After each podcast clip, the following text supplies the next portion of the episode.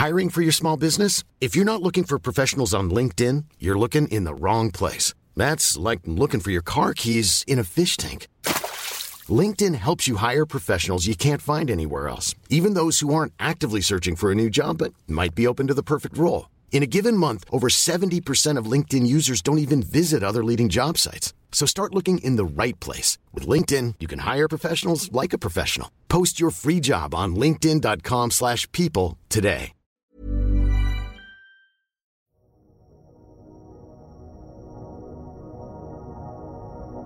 Viktor, ska du ut och leta efter kometen någonting den kommande tiden? Eh, nej, det har jag inga planer på. Vad är det för, vad är det för komet? Men det är en grönaktig komet som kommer passera genom den inre delen av solsystemet. Eh, och den skulle kunna bli synlig utan teleskop. Kometen som heter C 2022 E3 är tillbaka för första gången på ungefär 50 000 år. Och den kommer göra sin närmsta flygning förbi jorden i början på februari. Och sen kommer den försvinna igen i flera tusen år. Mm.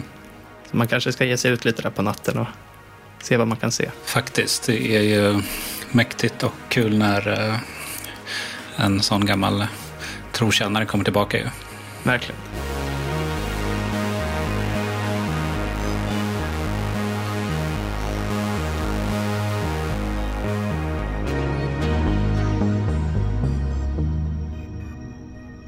Hej och välkommen till Intergalaktiskt, din favoritpodd om rymden där vi som björndjur på en interstellär resa kastar oss mellan olika rymdfenomen. Jag heter Viktor Krylmark och med mig har jag Bill Borå. Hej!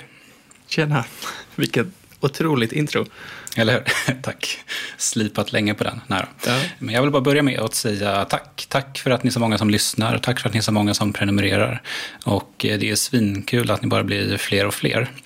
Och kanske sitter du som lyssnar nu på ett förslag på ett ämne eller liknande som du kanske tycker att vi ska prata om. Ehm, Ja, men skicka iväg ett mejl till oss då. Våra mejladresser ligger i eh, avsnittsbeskrivningen. Eh, det är bara kul med lite lyssnarkontakt, eller hur? Verkligen. Även om vi säger fel så kan ni få rätta oss. Sånt är också bra. Precis, det lär vi oss. Idag ska vi prata supernovor. Eh, är det ett eh, ämne som ligger dig varmt om hjärtat? Ja, men lite ändå. Jag tycker att det, det är väldigt, väldigt häftigt. Det är ju liksom, ja men, stora explosioner är ju, är ju ganska kul ämne. Ja, alltså, säger du det så? Men vi kanske ska gå igenom vad det faktiskt är och så kan vi komma in på det. Absolut, precis. Berätta för oss, vad är en eh, supernova? Yes, så en supernova är kort och gott en stjärna som exploderar eller har exploderat. Alltså en stjärna som i slutet av sitt liv, om man nu kan kalla det för liv, dör i en otroligt kraftfull explosion. Och det här är ju då inte riktigt en klassisk explosion, en sån man tänker sig på jorden. Alltså en snabb smäll och sen tar det slut efter att det kanske brunnit lite. Utan här är det snarare att det är en stjärna som dör och sen slungas det ut otroliga mängder material ut från stjärnan. Och det här ja, men, sker lite i etapper. Det skiner upp jättestarkt. Och liksom det här gasmolnet eh, från stjärnan med material sprids under tiotusentals år. Eh, och kan sen också då skapa till exempel nebulosor och sånt. Mm. Men eh, det är ju inte alla stjärnor som dör i supernova-explosioner. Och det finns inte heller bara ett sätt som en sådan explosion kan uppstå. Så jag tycker nästan att vi backar bandet lite. Så det bästa är nog att börja med att säga vad en stjärna faktiskt är. Ehm, känner du att det är en rimlig startpunkt? Jag märker att vi, vi tar det från början, på riktigt liksom. Jag tycker att det, det är smart. Vi har inte gjort det tidigare. Så Nej. lite Kör. kortfattat så kan man ju säga att en stjärna är något som bildas ur stora gas och stoftmoln ute i rymden. Det är då att material dras ihop allt mer till någon sorts gasboll. Och när ett gravitationstryck inåt i den här gasbollen har blivit tillräckligt stort och temperaturen i bollen tillräckligt hög så börjar fusion. Och det här är då att främst väteatomer slås ihop till helium. Då bildas ett strålningstryck utåt som balanserar gravitationen inåt och vi får en relativt stabil stjärna. om man typ tänker på solen så är den ganska stabil, i alla fall när vi kollar på den härifrån. Ja, alltså man får ju hoppas att den är stabil. Utifrån det sättet som vi förstår fysik så är den väldigt stabil. Eh, och de flesta stjärnor som vi känner till, de är huvudsekvensstjärnor. Det är att de följer en specifik kurva som man kan se i ett diagram som heter Hertzsprung-Russell-diagram. Vi ska inte fastna där, men jag tänkte bara nämna det diagrammet för den som vill kika lite mer på just stjärnor och olika sorters stjärnor. I det här avsnittet så är vi mest intresserade av stjärnor som sprängs. Och det är väldigt massiva stjärnor, flera gånger större än vår sol. Och när en sådan stjärna, till exempel en röd jätte eller superjätte, har använt upp allt sitt väte, alltså att strålningstrycket utåt helt plötsligt försvinner, så vinner gravitationen. Den liksom kollapsar inåt och det resulterar i en jättekraftig chockvåg från stjärnans kärna. Väldigt svårt att säga det många gånger snabbt. Och då sprängs det här då utåt och det blir en supernova och material sprids i universum. Och den här processen fortgår ju då under väldigt många år. Jag eh, såg någonstans att man kan jämföra en supernova-explosion med en tsunami ungefär. Det är inte en explosion, alltså dynamit, utan det är mer något som liksom bara väller fram på något sätt. Det är nog en ganska bra beskrivning. Det börjar ju först med den här väldigt kraftfulla smällen dock som ja, men lyser upp starkare än jag tror än en hel galax till exempel. Om det är en väldigt stor stjärna så kan den vara ljusstarkare från oss sett. Men sen så fortsätter den här vågen av material bara ut i rymden. Mm. Och det är ju jättemycket material. Det kan vara liksom flera solmassor. Och det här kan ju då bli de här stora häftiga nebulosorna man ser i slutändan. Just det. Men eh, vår sol är så pass liten att det här inte skulle hända vår, vår stjärna, eller? Nej, exakt. Um, så solen kommer dö på ett annat sätt. Den kommer att ta slut på väte, även den. Men det kommer inte bli en sån här kraftig chockvåg, utan den kommer expandera till det man kallar en röd jätte och liksom sluka ja, men inre delarna av solsystemet. Jag tror även jorden. Men den kommer inte att sprängas i en sån här jätteexplosion. Det finns dock ett annat sätt som eh, stjärnor också kan sprängas. Och då är det om man inte börjar från en jättestjärna utan från vad som kallas en vit dvärg, som är en efterlämning av en stjärna som är ungefär lika massiv som solen men lika stor som jorden. Det är om den börjar samla på sig material. Om man tänker sig ett binärt stjärnsystem där man har en liten vit dvärg och en vanlig stjärna, till exempel en solstor stjärna som kretsar gemensamt kring en tyngdpunkt mellan dem. Då skulle den här mindre kunna börja suga åt sig material. Och om den gör det tillräckligt mycket så kan det också trigga en supernova-explosion. Och en sån här vit dvärg, det är ju det jag tror solen blir efter att den har blivit en röd jätte. Sen, väldigt lång tid efter det, så kommer den sjunka ihop och bli en liten kompaktare stjärna. Men okay. den kommer ju då inte ha något material att suga åt sig. Och vi kommer ju ändå vara döda, så det spelar inte jättestor roll. Precis, det är ändå ute med oss. ja, jag tror att solen har fyra och en halv miljard år kvar innan vätet tar slut i den just. Men ändå, tänk om man lever då när, när det tar slut? Antingen att man lever eller att ja, men vi kanske har lyckats ja, men, koda medvetandet så att alla är i molnet. Mm. Så är vi där som ettor och nollor och sen så kommer, kommer den och slukar oss. Det är sant. Men även om vi inte skulle vara det, så här, vad, vad gör man? Låt säga att man säger, okej, okay, vi vet att nästa år så är det slut. Då är värt mm. slut. Hur ser det sista året ut på jorden? Alltså vad gör eh, mänskligheten? Ja, det känns som ett avsnitt i sig, men jag, jag tänker mig någon sorts eh, Anjara-lösning. Att vi bygger stora liksom, skepp eller rymdfarkoster som bara skickas ut mot ja, men kanske någon, någon planet där ute som man har misstänkt kanske har vatten eller något. Mm. Och bara hoppas på det bästa. Låter rimligt. Det som blir kvar av en supernova-explosion, i alla fall, det är antingen en neutronstjärna, som är en väldigt tätt packad stjärna, som består av neutroner, alltså neutrala eh, partiklar. Eller ett svart hål. Och det är svarta hål som bildas av de här väldigt mycket större stjärnorna som sprängs i supernova-explosioner.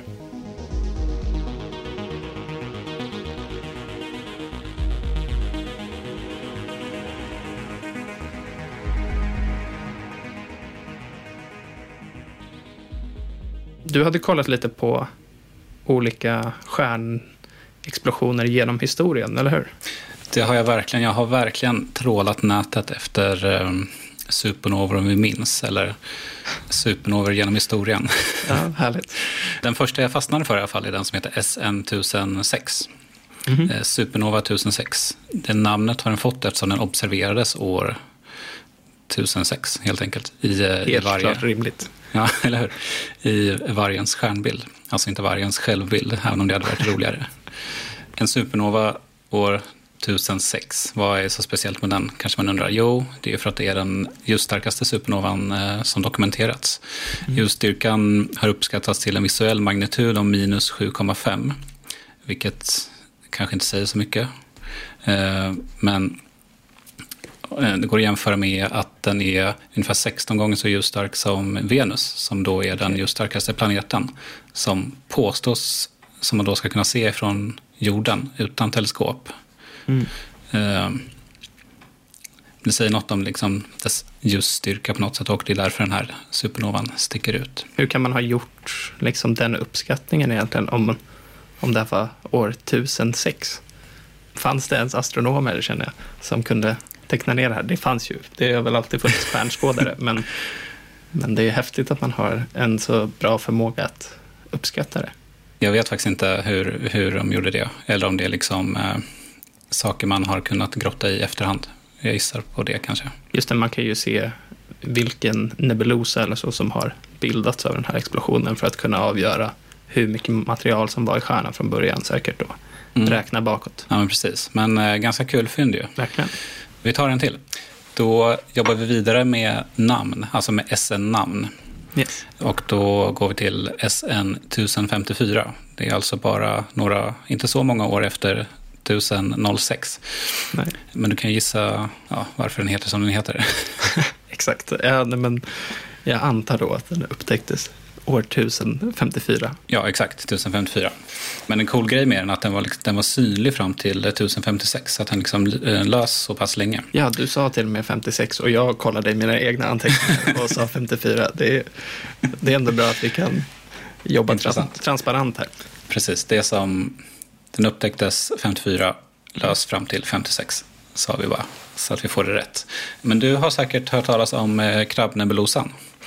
Ja, det har jag. Eh, för att det är ju då den här supernovan som är liksom själva uppkomsten till den här stora krabbnebulosan. Okej. Okay. Och krabbnebulosan är, du har ju redan pratat nu lite om eh, liksom, hur de expanderar så här, men nebulosan är ett expanderande moln av gas mm. som utgör resterna då av den här supernovan 1054.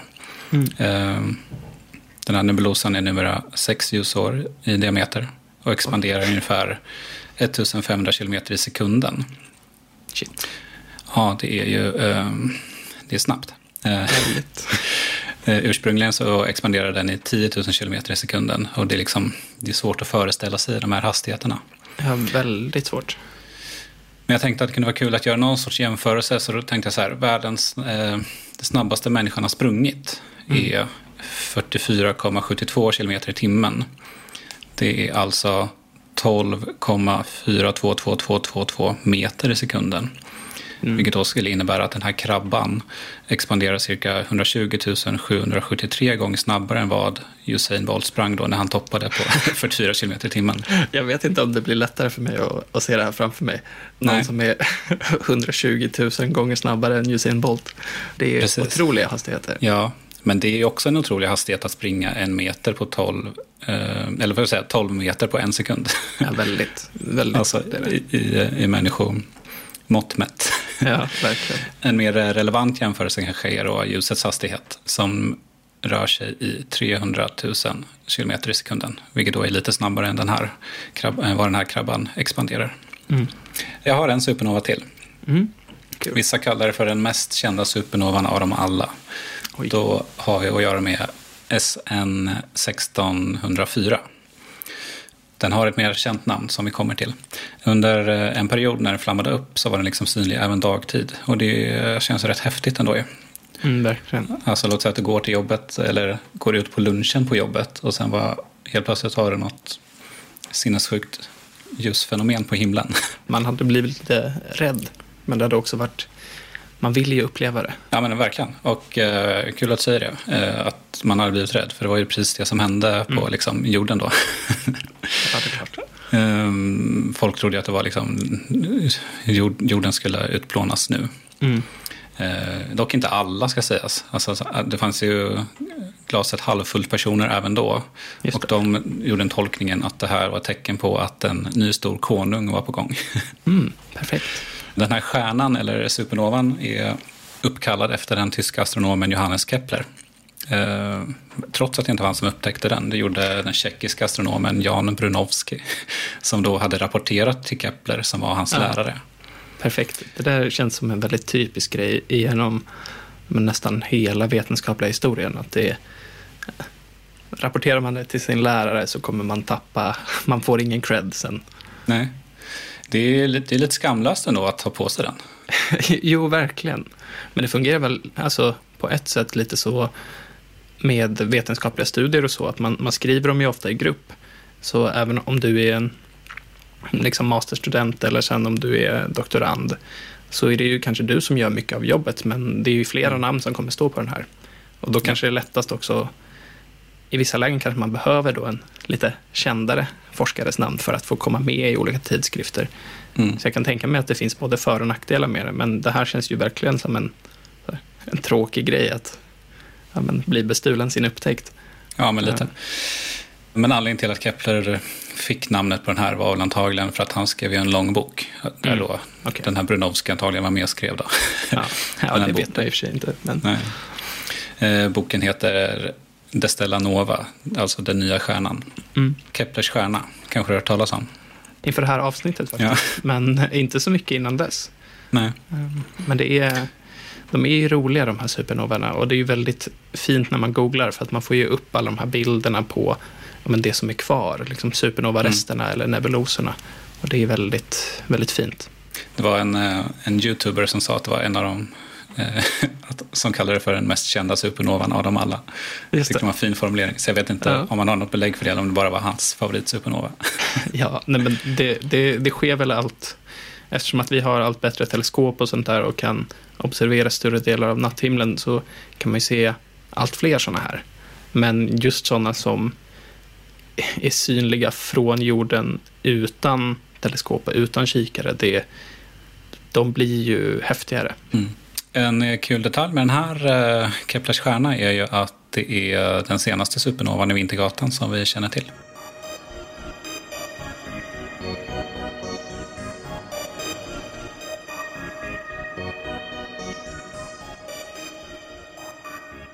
Ja, ska, ska inte du ta upp en supernova så vi får Borås stjärna? Det hade varit väldigt häftigt. Men jag vet faktiskt inte om det är så häftigt längre. För jag pratade, jag minns när jag eh, började jobba lite med ny teknik och gjorde praktik. Då pratade jag med en svensk forskare som heter Jesper Sollerman.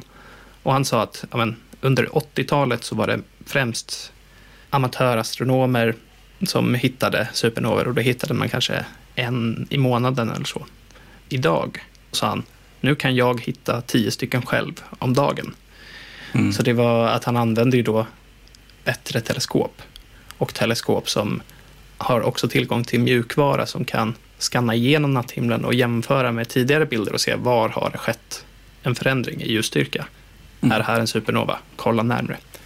Och ja, han har bland annat jobbat med teleskopet som heter Zwicky Transient Facility som är döpt efter Fritz Zwicky som är en känd astronom som gjorde mycket forskning på just supernover.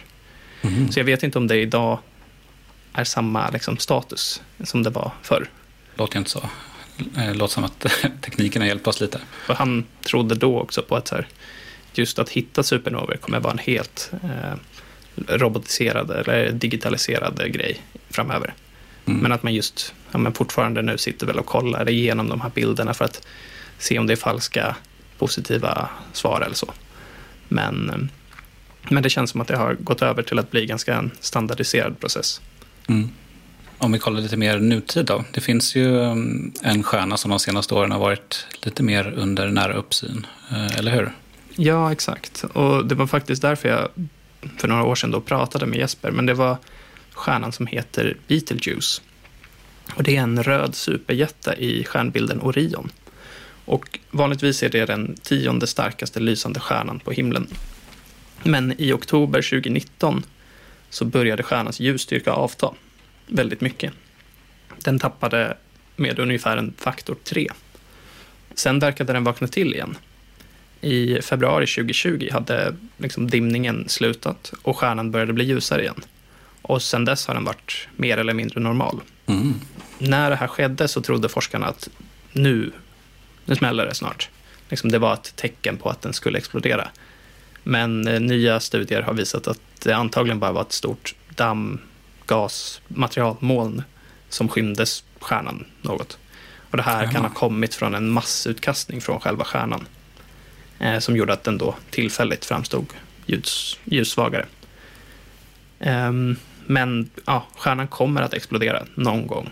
Men antagligen inte under vår livstid. Men när den väl gör det så kommer den att synas som det näst ljusstarkaste objektet på himlen. Och då bara en härlig fråga. Vilket är det ljusstarkaste? Alltså, om det inte är solen, då vet jag inte vad jag gör. Det var en lite taskig fråga, men du, du satte det. Det är, Ja. det är solen. Eh, så ja, eh, när Betelgeuse dör i en supernova-explosion så kommer den att från jorden skina, liksom, det kommer synas och skina starkare än fullmånen och även synas på dagen. Då. Eh, men som sagt, det här kan dröja väldigt lång tid. Mm. Eh, miljontals år.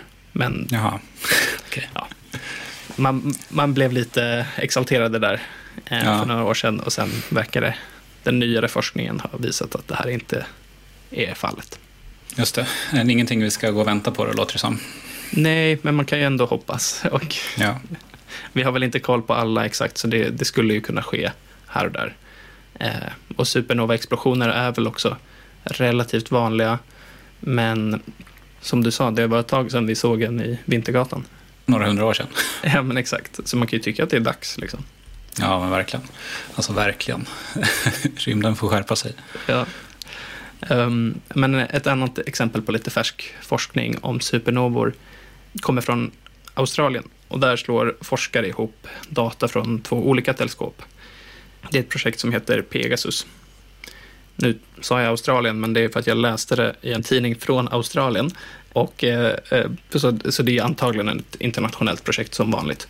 Men eh, det de gör där är att eh, kolla på rymden i radiofrekvenser istället för synligt ljus. Och på så sätt har de kunnat upptäcka många fler supernovarester, eh, alltså nebulosor, i Vintergatan bland annat.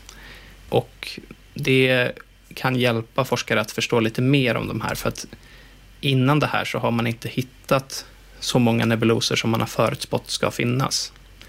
Ehm, I det pressutskicket eh, så skrev de bland annat att de förväntar sig att kunna hitta 1500 nya supernovarester bara i Vintergatan. Som liksom har varit dolda i synligt ljus kanske av att ljuset blockeras då av damm eller stoft. Men nu kommer det kunna komma fram i radiofrekvenser istället. Mäktigt. Så det är lite annan ny forskning som det säkert kommer komma mer resultat från den kommande tiden. Apropå eh, frågan du ställde om eh, vilken som är det starkast lysande fenomenet på himlen.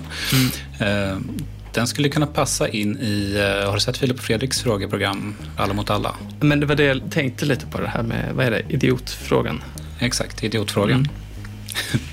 är solen det starkaste lysande himlafenomenet? Himla, Ja. himlafenomenet? Jag för mig att de har haft någon gång en fråga om liksom, är solen en stjärna? Precis, man eh, vet ju det, men när man får frågan sådär så är det lätt att svara fel. Verkligen. Just i det här fallet var det väl ändå hy- hyfsat lätt fråga, får man ändå säga. Ja, man tror också bara lite kort att eh, supernovor kan orsaka det som på svenska kallas för gammablixtar. Men det skulle kunna bli ett eget avsnitt lite längre fram. För det finns ganska mycket att prata om där. Men det är lite coolt ord bara. gammablixt. Så jag Ja, tänkte, jag håller med. Gammal tänkte säga blixtar. det. Vi eh, skriver upp det som eh, idé till framtida avsnitt. Exakt. Eh, Stort tack för att du har lyssnat. Eh, Nu är du fullmatad med kunskap om supernovor. Hoppas du är nöjd över det. Eh, Vi hörs snart igen. Hej då! Hej då.